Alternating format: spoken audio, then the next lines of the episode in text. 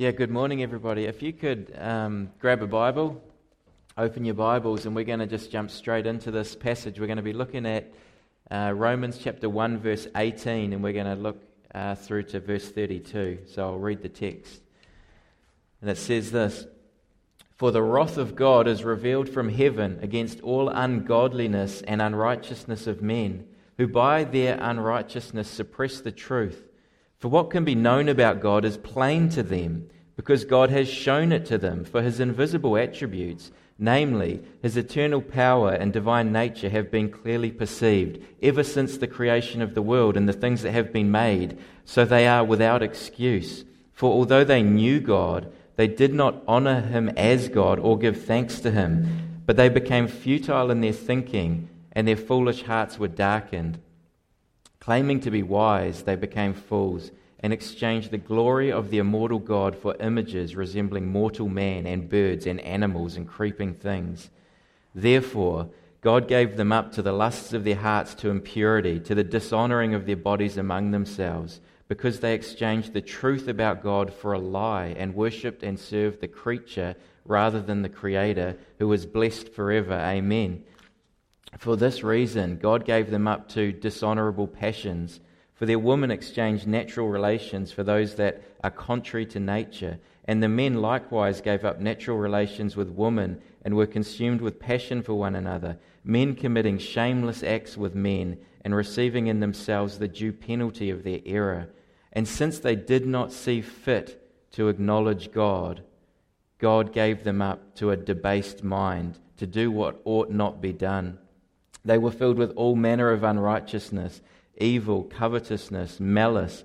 They are full of envy, murder, strife, deceit, maliciousness. They are gossips, slanderers, haters of God, insolent, haughty, boastful, inventors of evil, disobedient to parents, foolish, faithless, heartless, ruthless, though they know God's righteous decree that those who practice such things deserve to die they not only do them, but they give approval to those who practice them. So that's the text that's um, before us this morning. And, and as, we, as we go through this this morning, um, I just want you to imagine with me five scenes. We're going to look at five different scenes. And, and I want you to, to take great comfort in knowing that Christianity is solidly grounded in truth. So we're going to see five scenes and they're going to help us take comfort that our faith is grounded solidly in truth. And so the opening scene I've called the Great Debate. And uh, like in movies, opening scenes, they often give some context. And in our passage, the Apostle Paul is acting as the crown prosecutor for the King of Kings and the Lord of Lords. He's gathered all of humanity to one side, and on the other side is the God of heaven. So you could imagine in your minds with me that humanity, that great mass of people, is on trial and it's a great court scene. And throughout their history, mankind has often put God on trial and even questioned if there is a God. Mankind has arrogantly stood in judgment of God, but this court scene is different. And in verse 18, we see that God is now standing in judgment of mankind. Our text says that the wrath of God is revealed from heaven and it's against all ungodliness and unrighteousness of men. So heaven now looks down on mankind, and that's the way it should be. And all of mankind's courts, all the different governments and kingdoms of the world, they've made their various rulings. But now the case needs to be settled once and for all, and it's been brought before the highest court. Uh, there will be no higher authority, and there will be no questioning of this decision. The creator of the universe and the ultimate sovereign will have the final word and the judgment of this case. And so the Apostle Paul also knows that mankind is not represented by one single view of God. Uh, we can't represent all of man in the same way. We think of God differently, we have different ideas. And so what he does is he separates them into two major categories, and he breaks mankind down into these two groups, and they're the Jews and the Greeks or as it might be more familiar, the Jews and the Gentiles. There are those that had the special revelation of God's law through Moses, and there were those that didn't. In verses 1 to 18, verse 32, which is the passage that we're looking at this morning, he, Paul brings charges against the Gentiles, against that first group of people that, that he split mankind into. These are the godless hedonists, the pagans, the idolaters, the agnostics, and the atheists. And, and it's those that have even denied the very existence of there even being a God. And so in our scene, the Gentiles have just presented their case. So imagine this. They've just presented their case. They brought forth the best arguments that they could offer. They brought forth the wisdom of their wisest men. And to jump straight to the point of their argument, they have argued that they are innocent because they were ignorant. Um, they've argued that they cannot be held accountable to God because God never made himself known to them, that God was invisible. How could they possibly be, built, be held guilty before a God that that they don't even know if he exists, let alone know if that or what his law is and what that God would require of them. So that was their argument. They argue that that they are innocent because they are ignorant. They have no knowledge of God. And that's the argument that many in our world today, they comfort themselves with that same thought. This is their great argument that they raise up against the knowledge of God. They sit comfortably in their city, fortified and defended by this great wall. They think it impregnable and indestructible, and they take comfort in numbers that most people have brought into this way of thinking. So they don't even feel the need to defend their position. They don't even think it necessary to engage with other ideas. They just dismiss them and bat them away. And standing behind this great argument, they mock and jeer at Christians and pat themselves on their back for the soundness of their reasoning and their, and their wonderful intellect. And with great confidence, after presenting their, this argument, they sat back down with a smile on their face, and you could imagine them high fiving each other, having a bit of a laugh, and thinking the case is, you know, the case is going well. All things are under control. So that's the scene that I want you to have, this first scene in the back of your mind as we come to our text today, because it's exactly in that, con- that context that the Apostle Paul, against that lofty argument that's pervaded throughout uh, church history, human history, um, but the Apostle Paul, in responding to that, he quietly uh, but boldly rises from his seat.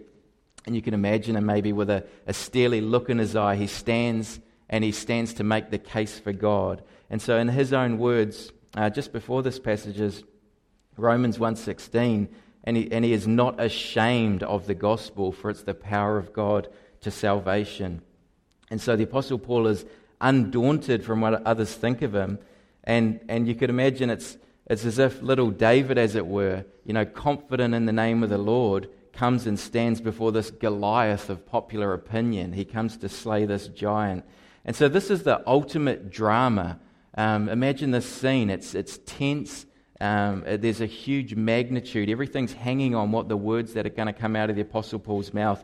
And this is, a, this, is the, this is a debate about the ultimate question. And that's why I've called this scene the Great Debate, because the ultimate question of interest to man, mankind is the question Does God exist? Is there a God? And you know, I, I remember I, when I, oh, years ago, I studied at architecture school, and I had an older brother and he studied with me there. He was at the design school as well, so we were. Um, he was studying landscape architecture, and I remember um, one day these posters started appearing on the notice boards around the school, and they had little, um, like little Christian, almost like little comic things, and he'd put up these little posters, and it would have like one of them was a picture of. You might have seen this one. It was a picture of a scientist, and he had a, a test tube, and the caption said something like, "As soon as I um, create life in this test tube, I'll prove God doesn't exist. And you know, the irony there is proving that you know you need a, a, maker to make something in a test tube anyway. And so there are these little provocative things, and every week there'd be a new one would, would pop up on the walls, and they'd be spread all around the, the campus. And it it turned into quite a stir. Like everyone was talking about it, and I knew who was putting them up, so I was kind of like, man, what's going on? And so he'd put these things up, and it was and it people were talking about it. It caused such a stir. It was such a subject of interest.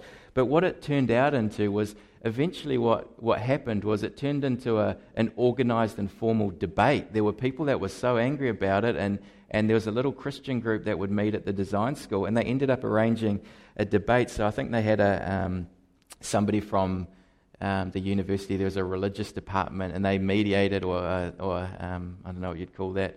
They sort of stood to to manage this debate, and the, and the two cases came. But, you know, before that, the debate night came, I remember thinking to myself, I was like, man, I don't know if people are really interested in God. I don't know if maybe five or six people are going to turn up to this debate. And do you know what happened? It got moved to one of the major lecture theatres at the design school, and there were people standing in the door. It was just packed. And we're like, whoa. And, but it was just, it was a neat thing. But do you know what I learned from that? Um, and these verses in the book of Romans, they take us to the middle of a great debate, and it is of great interest to people. People might act like they're not interested in God, but when we start pressing, or when the Word of God starts pressing at this point on the very foundations of their worldview, suddenly it, it piques their interest, and people are interested. There's so much at stake when we start looking at, at this subject and this debate about the existence of God. And so, We've seen something of the context in this first scene. And just as it starts to get interesting, just imagine the Apostle Paul, he's stood up to open his mouth and he's about to give his argument and, and argue for the case for God. But that's the end of the first scene, and the curtain comes down, and it's time for an ad break. I think that's what happens, doesn't it? It's a perfect timing for an ad break, but that's our first scene. And so the second one, the second scene I want you to, to start to think through, I've called a shocking twist. And so we move on to the second scene. And just as in a good movie, something unexpected happens. You know, something that the whole plot turns around. Um, and so, Paul, what he does is he refuses to accept as true the very point that is the foundation of all their claims. He pulls the rug right out from under their feet and masterfully turns the whole debate on its head. And so, let me read, the, read his argument. So, if you look at verse 18 to 21, this is how the Apostle Paul argues uh, these particular things. He says, For the wrath of God is revealed from heaven against all ungodliness and unrighteousness of men who by their unrighteousness, notice this, they suppress the truth. For what can be known about God is plain to them, because God has shown it to them. For his invisible attributes, namely, and it gives specific detail, his eternal power and divine nature have been clearly perceived. Not just perceived, they're clearly perceived ever since the creation of the world in the things that have been made, so that they are without excuse. For although they knew God, they did not honor him as God or give thanks to him.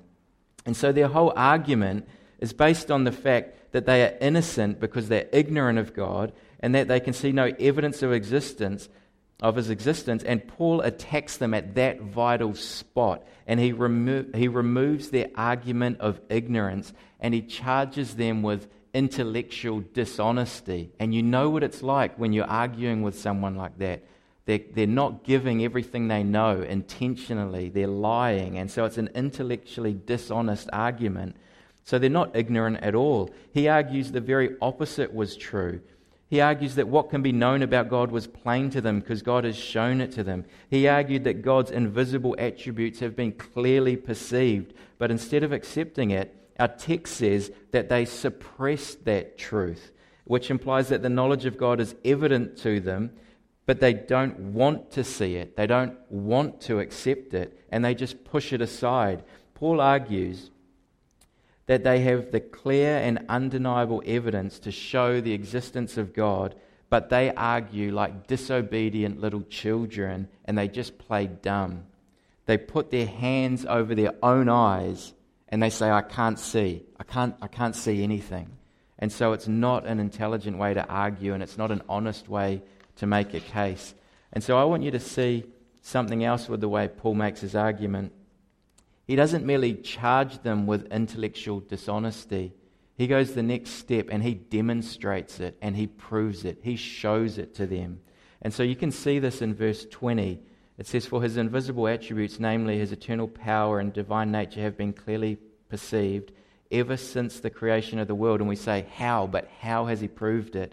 And he says, In the things that have been made. And the key word is made. And so they are without excuse. And so Paul, he points to the creation of the world, the things that have been made. And, and I want to I wanna read to you the words of a man by the name of Stephen Charnock. And he, he makes the same argument, but he does it with better words. And he says, If it were as some fancy made by some assembly of atoms, there must be some infinite intelligent cause that made them, some cause that separated them, some cause that mingled them together for the piling up so comely a structure as the world. It is the most absurd thing to think that they should meet together by hazard and rank themselves in that order we see without a higher and wise agent. From hence it follows that there is a first cause of things, which we call God. There must be something supreme in the order of nature, something which is greater than all, which has nothing beyond it or above it. We see not a river, but conclude a fountain, a watch, but we conclude an artificer. Well, then, might the psalmist term an atheist a fool that, listen to this, that disowns a God against his own reason. Without owning a God as the first cause of the world, no man can give any tolerable or satisfactory account of the world to his own reason, and that includes evolution. Nothing can make itself or bring itself into being. And I love that little punchy statement he has. Um, as the production of the world, so the harmony of all the parts of it declare the being and wisdom of God. As the cause is known by the effects, so the wisdom of the cause is known by the elegancy of the work, the proportion of the parts to one another. Who can imagine that the world could be rashly made and without consultation, which in every part of it is so artificially framed? No work of art springs up of its own accord. The world is framed by an excellent art and therefore made by some skillful artist. As we hear not a mel- melodious instrument, but conclude that there is a musician that touches it, as well as some skillful hand that framed and disposed it for those lessons, and no man that hears the pleasant sound of a lute, nor see the other when he hears the harmony. And listen to this so a rational creature, that's a right thinking creature, confines not his thoughts to his sense when he sees the sun in its glory and the moon walking in its brightness, but rises up in contemplation and admiration of that infinite spirit that composed and filled them with such sweetness. And so, what he's saying is, their thinking goes beyond the things that are made. Why would we confine our thinking to the objects that are before us without thinking behind them to the wise and amazing being that brought them into existence? Why stop short of seeing the glory of the being that made these glorious things. So that's his argument. Um, and, and this simple but powerful argument, no matter what theories have been introduced throughout human history, this argument has never been overthrown. Nothing can make itself or bring itself into being. And God leaves this argument as a line drawn in the sand throughout human history, a line that can never be crossed without this is the consequence without rejecting reason and leaving common sense and logic behind. And because of this, verse 20 says they are without excuse. They cannot plead anything to excuse them. They know this is to be true. They are culpable for their willful blindness. And so listen to Psalm 19. This is verse 1 to 4. It says, The heavens declare the glory of God. They don't whisper, they declare the glory of God. The sky above proclaims his handiwork. Day to day pours out speech, and night to night reveals knowledge. There is no speech, nor are there words whose voice is not heard. Their voice goes out through all the earth, and the words to the end of the world. It's a comprehensive speaking. I think in Isaiah 45, God speaks about it's I that made the world and formed it.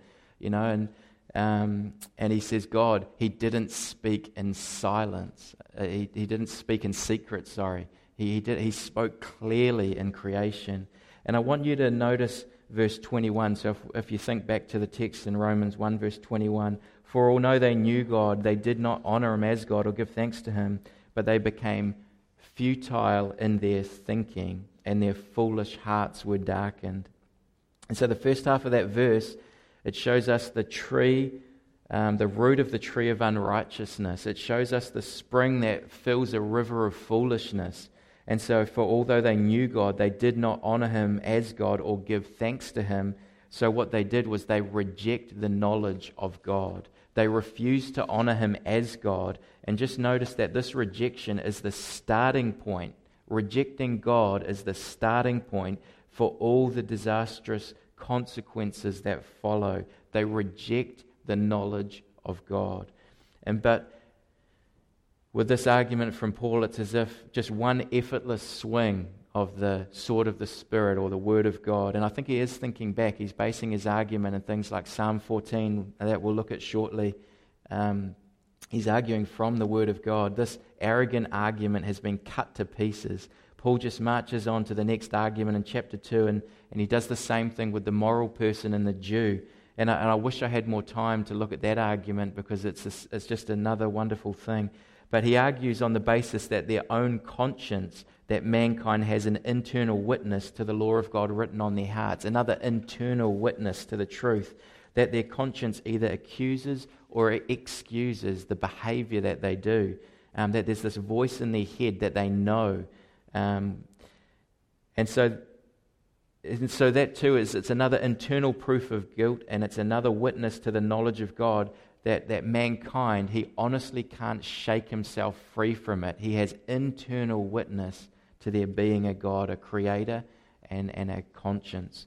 But it leaves, it leaves everyone, both Jew and Gentile, and Paul says this in chapter 3, verse 19 what these arguments do is they leave every mouth closed and all the world accountable to God.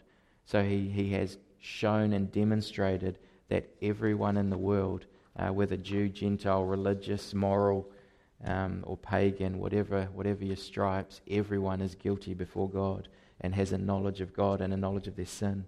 But that brings us to the end of our second scene. So we, we saw a shocking twist. Mankind argued that they have no knowledge of God and Paul turned their argument on its head and demonstrated that, in fact, they did have the knowledge of God. That, in, in spite of the evidence, they knowingly and willfully reject God and they pretended they can't know God.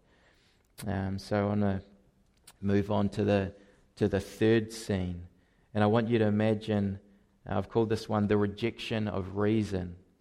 And I've called it that because that's exactly what happens when people reject God they reject reason. In verse 21, our text says, after saying that they reject God, it says they became futile in their thinking, so, and their foolish hearts were darkened, claiming to be wise, claiming to have these wonderful arguments, claiming to know all these wonderful things. They became fools. And I want you to turn in your Bibles now to Psalm 14, verse 1. As I said just before, it sounds, it's hard not to think of this passage as being in the back of Paul's mind. But um, Psalm 14, verse 1, and you know this so easily. It says, The fool has said in his heart, There is no God. And I, I, just want, I want you to know in Hebrew, you know it says, There is no God. It doesn't have the words, There is. So the text would just read, The fool has said in his heart, No God. He, he, he's, he's arguing exactly what um, we've just seen in the text in Romans, the fool has not just said that there is no God, but he's saying no to the God that he knows is there. He's saying, No, I will not have this God rule over me. I will live however I want to live. He, he sees God and says no to him and pushes him away. Um, and it's important to know as well that the word fool, so looking at that Psalm 14 there, the fool has said in his heart, the word for fool, it doesn't emphasize intellect or thinking. It's included, but it's not the main focus. And so, what it emphasizes is a moral dimension. And, and you can see this, um, and you can see this, um, and even in the following line, it says, The fool has said in his heart, There is no God. And then the next line, like a parallel, says, They are corrupt, they have committed abominable deeds. And so that gives the full picture of what's going on. It's not just an intellectual um, reason that they've, uh, you know, thrown away the idea of God. It's, it's tied into their morality, their, their deeds. Um, and so the psalmist rightly calls the atheist a fool because against reason he's rejected God. But what I want to what, I want you to see in that, that little passage there is, is why. Why would uh, what would make somebody reject reason? Why would somebody reject a God that's clearly spoken in creation? And it's because there is a desire to live out the lusts of the sinful nature. And so that's what I, I meant. The parallel line there says they are corrupt, they've committed abominable deeds. And we see the same thing. If you were to look in Isaiah 32, you don't have to turn there, I'll read this one 32, verse 6. It says, For a fool speaks nonsense, and his heart inclines towards wickedness. And you have the same thing, that, that inclination towards wickedness right against the fool speaking nonsense. And it says to practice ungodliness and to speak error against the Lord. We also see this in our own text if we, if in Romans 1.18 when it speaks of mankind suppressing the truth. You'll remember it, it says, by their unrighteousness they suppress the truth. And again, it's not just, it's not just a, um, an impartial um, observation of the evidence. There's a moral will that is biasing their thinking, that's, that's persuading them to do otherwise. And so we see that their foolishness is linked to their lifestyle, it's not just their thinking. And, and no, you could probably see as well in that in passage in Psalm 14 the fool rejects God in his heart. The fool has said in his heart that there is no God. It doesn't say the fool has said in his head there is no God. And the reality is that their desire to live outside, they desire to live outside what they know to be right, and that's a greater desire than maintaining their intellectual integrity. Um, so that's what these verses are saying. It's a case of heart before head. Um, their rejection is always moral, and it's not merely intellectual. And you know, just to give you one illustration, I remember um, I remember growing up, I'm sure you guys have done that as well to some extent, some more than others. But, you know, growing up, I went to church and there was a, another young guy that went to church with me. And um, as we got older, we grew up in different, different things. You know, you see people go different directions. And all of a sudden, this, this one, one young guy started posting these things on social media. Uh, he had been reading Richard Dawkins and all these arguments, you know, about why, why it was foolish to believe in a God. Um, and he started, you know, giving all these reasons and these facts to say why he'd rejected the Christian faith and why he'd, why he'd thrown out this. And it was this intellectual argument that he was making. But, you know, you know how sometimes people are a little more transparent than, than they think they know? Um, you know, at the same, around about the same time, this, this guy had started living with his girlfriend and had moved in and, and you just you can't help but think, you know, I don't know if it was purely an intellectual exercise that he was going through. It seems pretty evident that there was some moral persuasion that, that encouraged his rejection of God. It wasn't just a, a, a, weighing of the facts and presenting an intellectual case. There's always a moral dimension that's taking place.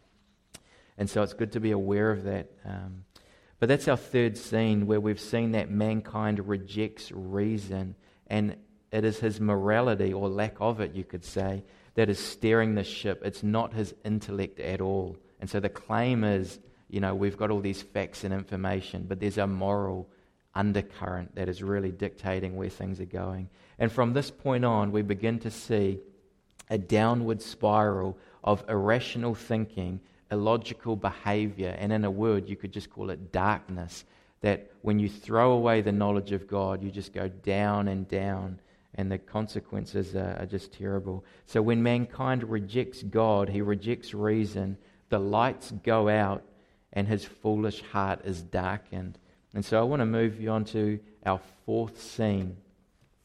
And our fourth scene is the results of that rejection. They've made the decision, they've rejected God, um, they've rejected reason in the process, and now we see the results of that rejection.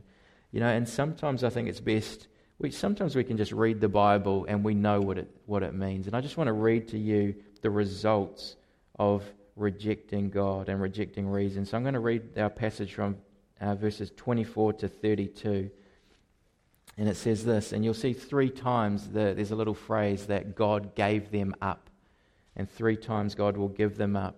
So therefore, God gave them up in the lusts of their hearts to impurity, to the dishonoring of their bodies among themselves, because they exchanged the truth about God for a lie and worshipped and served the creature rather than the Creator, who is blessed forever. Amen. For this reason, God gave them up to dishonorable passions. For their women exchanged natural relations for those that are contrary to nature, and men likewise gave up natural relations with women and were consumed with passion for one another. Men committing shameless acts with men and receiving in themselves the due penalty for their error. And since they did not see fit to acknowledge God, I want you to remember that that not acknowledging God is the cause of it all. Since they did not see fit to acknowledge God, God gave them up to a debased mind to do what not ought to be done. They were filled with all manner of unrighteousness, evil, covetousness, malice. They are full of envy, murder, strife, deceit, maliciousness. They are gossips, slanderers, haters of God, insolent, haughty, boastful, inventors of evil, disobedient to parents, foolish, faithless, heartless, ruthless. Though, and this is the same truth we've looked at, though they know God's righteous decree that those who practice such things deserve to die, they not only do them, but give hearty approval or give approval to those who practice them. And these are the sad results of man rejecting the knowledge of God. And that is not far from a picture of the world and the darkness that surrounds us today, is it? I'm sure, I'm sure I'm not the only one, but I'm sure the thought has crossed your minds uh, when you think of the uh, horrific abortion legislation that recently was passed by our government. You know, that, that legislation allows for the possibility of abortions up to full term.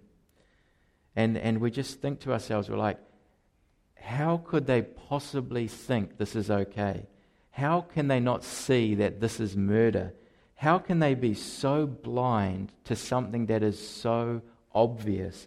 You know, how and we can wonder at the, lo- the logic how they've embraced homosexuality. How can they not see how immoral and how unnatural this is?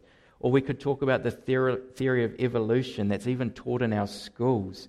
Um, and we're even, you know what, we start to be lost for words when we start to wonder, um, you know, about how how people are starting to talk about gender these days and how it's as if we can choose your own gender. And, and just you can see this, this rejection of reason and just this darkening in the understanding that starts to take over. And what we've seen in our text, that all those consequences begin with a rejection of God. And so we see these results in the world around us. We're not surprised.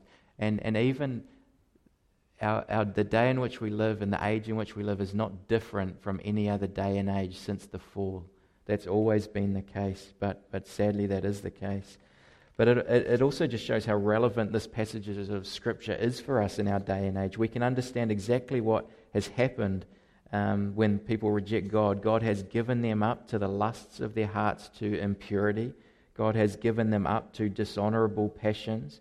God has given them up to a debased mind to do what ought not to be done. And just like the passage says, they not only practice these things, but give hearty approval to those who practice them. They're not content with, with um, someone thinking, uh, you know, they're not content with someone not thinking as they do, but they pressure everybody else to accept what they do. They desperately want to normalize their sin, and they won't tolerate anything that stands in their way. So that's our fourth scene. These are the results of rejecting reason, which in turn was a result of rejecting God. And I want to take you to our, our last scene, which is if you imagine all, all court cases, I guess, have a, have a verdict at the end. Um, but this is the, the fifth and final scene, and I want to pick to um, I want to draw some conclusions. And we, we actually need to be very careful what we draw from this passion, uh, from this passage. Sorry. Firstly, what we've looked at today, we, we call it general revelation. There's, there's two categories. There's a special revelation and general revelation. And the revelation is obviously the revealing, the showing of knowledge. And so we've seen a general revelation of the knowledge of God. So it's seeing things like creation and conscience. We see the evidence for there being a God. Um, and it, but it's not enough General revelation is not enough to save a single person, and it's not enough to convince anybody to follow Christ. If someone was listening to me this morning that, that would be described by those people that reject God, maybe, maybe they might change their mind and believe that there is a God that created the world. Maybe they would do that. Um, but that would only take them from, for example, from atheism to theism. They would go from thinking there's no God to there being a God, or maybe they'd go from atheism to being agnostic, to say there's a little bit more evidence, but I, I still, I'm still in the dark. Um, but the Apostle Paul, in making these wonderful arguments in the opening chapters of Romans, he hasn't, he hasn't won anything yet. He's presented general revelation. But what he's done is he's pulled out the weeds ready for the planting of the gospel. He's cleared away um, some arguments, some, um, some that obstruct people from coming to the knowledge of Christ. And in, in, Romans 3, verse 9, he states correctly, he says, We've already charged, after making these cases, we've already charged that both Jews and Greeks are all under sin. That's his goal. He's shown that all of mankind is under sin. He's shown that they're all guilty, that they haven't honored God, that they know that there is a God, but they're still in darkness. They don't know who the true God is, which is the true religion. How do I make myself right with Him? Can I even make myself right with Him? They've, they've been convicted and are guilty on the basis of this general revelation. But the gospel really is the greatest need uh, for our broken world and for the broken people that live in it. And, and what he has proved is he's proved universal guilt, and therefore he's proved the universal need of the gospel. This is the greatest need. Um, so he's trying to get to something beyond general revelation.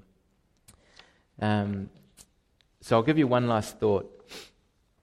I want you to be encouraged that while the world around us spirals into moral decay and darkness, that while the world around us has rejected reason, that Christianity is solidly grounded in truth and logic and facts and reason and reality. It's, it's not, we don't have a faith that is just, just happily believing in unicorns. Our faith is, lock, is, is grounded in truth the truth about how our world came into being, the truth about the Creator that made it.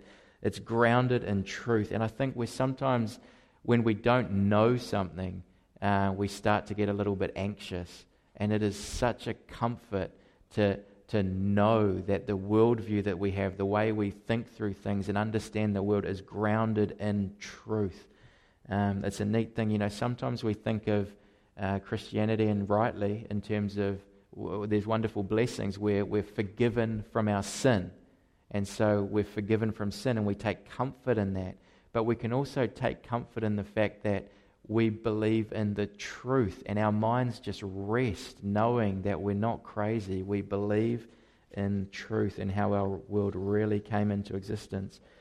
Um, but I mentioned at the beginning, I wanted, to, wanted you to, to think of these five scenes and I wanted to do that so that they would help us take great comfort in knowing that Christianity is grounded in the truth. I um, I'll read to you, you don't have to turn there again, but this is Colossians chapter 2, verse 2 and 3.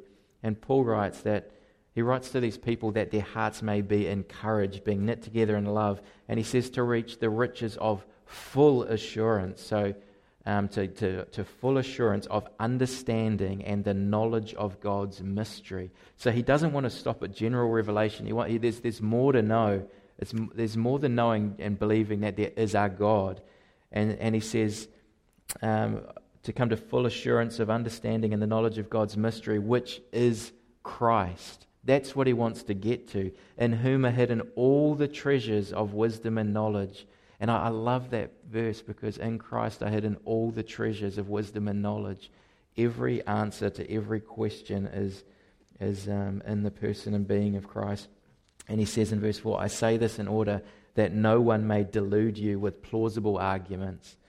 Um, but, you know, it, it really is a privilege. You know, I was thinking um, leading up to this week, you know, opening the Word of God is a real privilege. And, and I thought for the first time this week, I thought, you know what? I don't know if I want to do it. and perhaps you're wondering, what, you, what on earth are you talking about? And you know, I was just enjoying Matt's sermon last week as he taught through the introduction to the Gospel of John. I wanted him to just get to the, the first verse and start teaching it. And I thought, man, I'm getting in my own way. But, but those, those verses that begin that Gospel is just such an incredible thing because he skips, as it were, all these arguments and he goes straight to the person of Christ. And and, uh, and in Romans, this verse we've been looking at, 18 to 32, Paul is not trying to win an argument with the world. He has a much more ambitious goal in his mind. All he has done is build a platform on which he can present Christ. Really, he just has two swipes of the Word of God, and all those arguments have disappeared. You know, he hasn't even broken a sweat. He's just doing the warm up. His, the, the real exercise is presenting the gospel.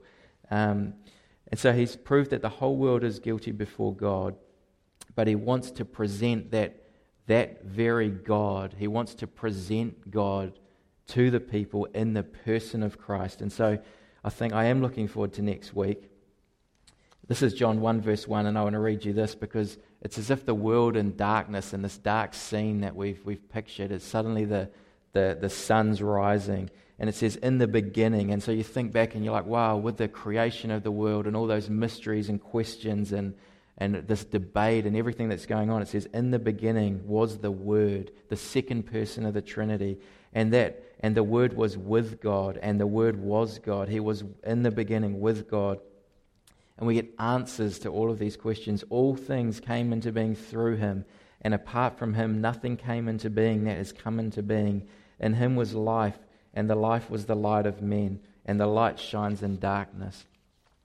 You know, and, and that what we've looked at in our passages, our world really is in darkness.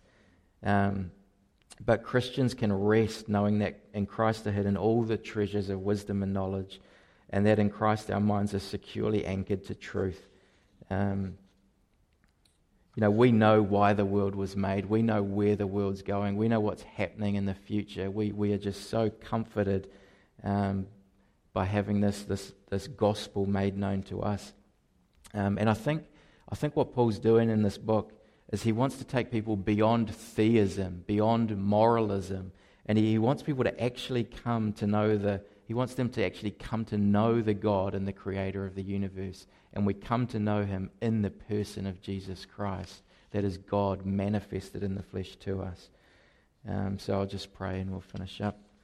Heavenly Father, we, uh, we do. We thank you for the light of your gospel. We ask you to give us courage and not to be ashamed.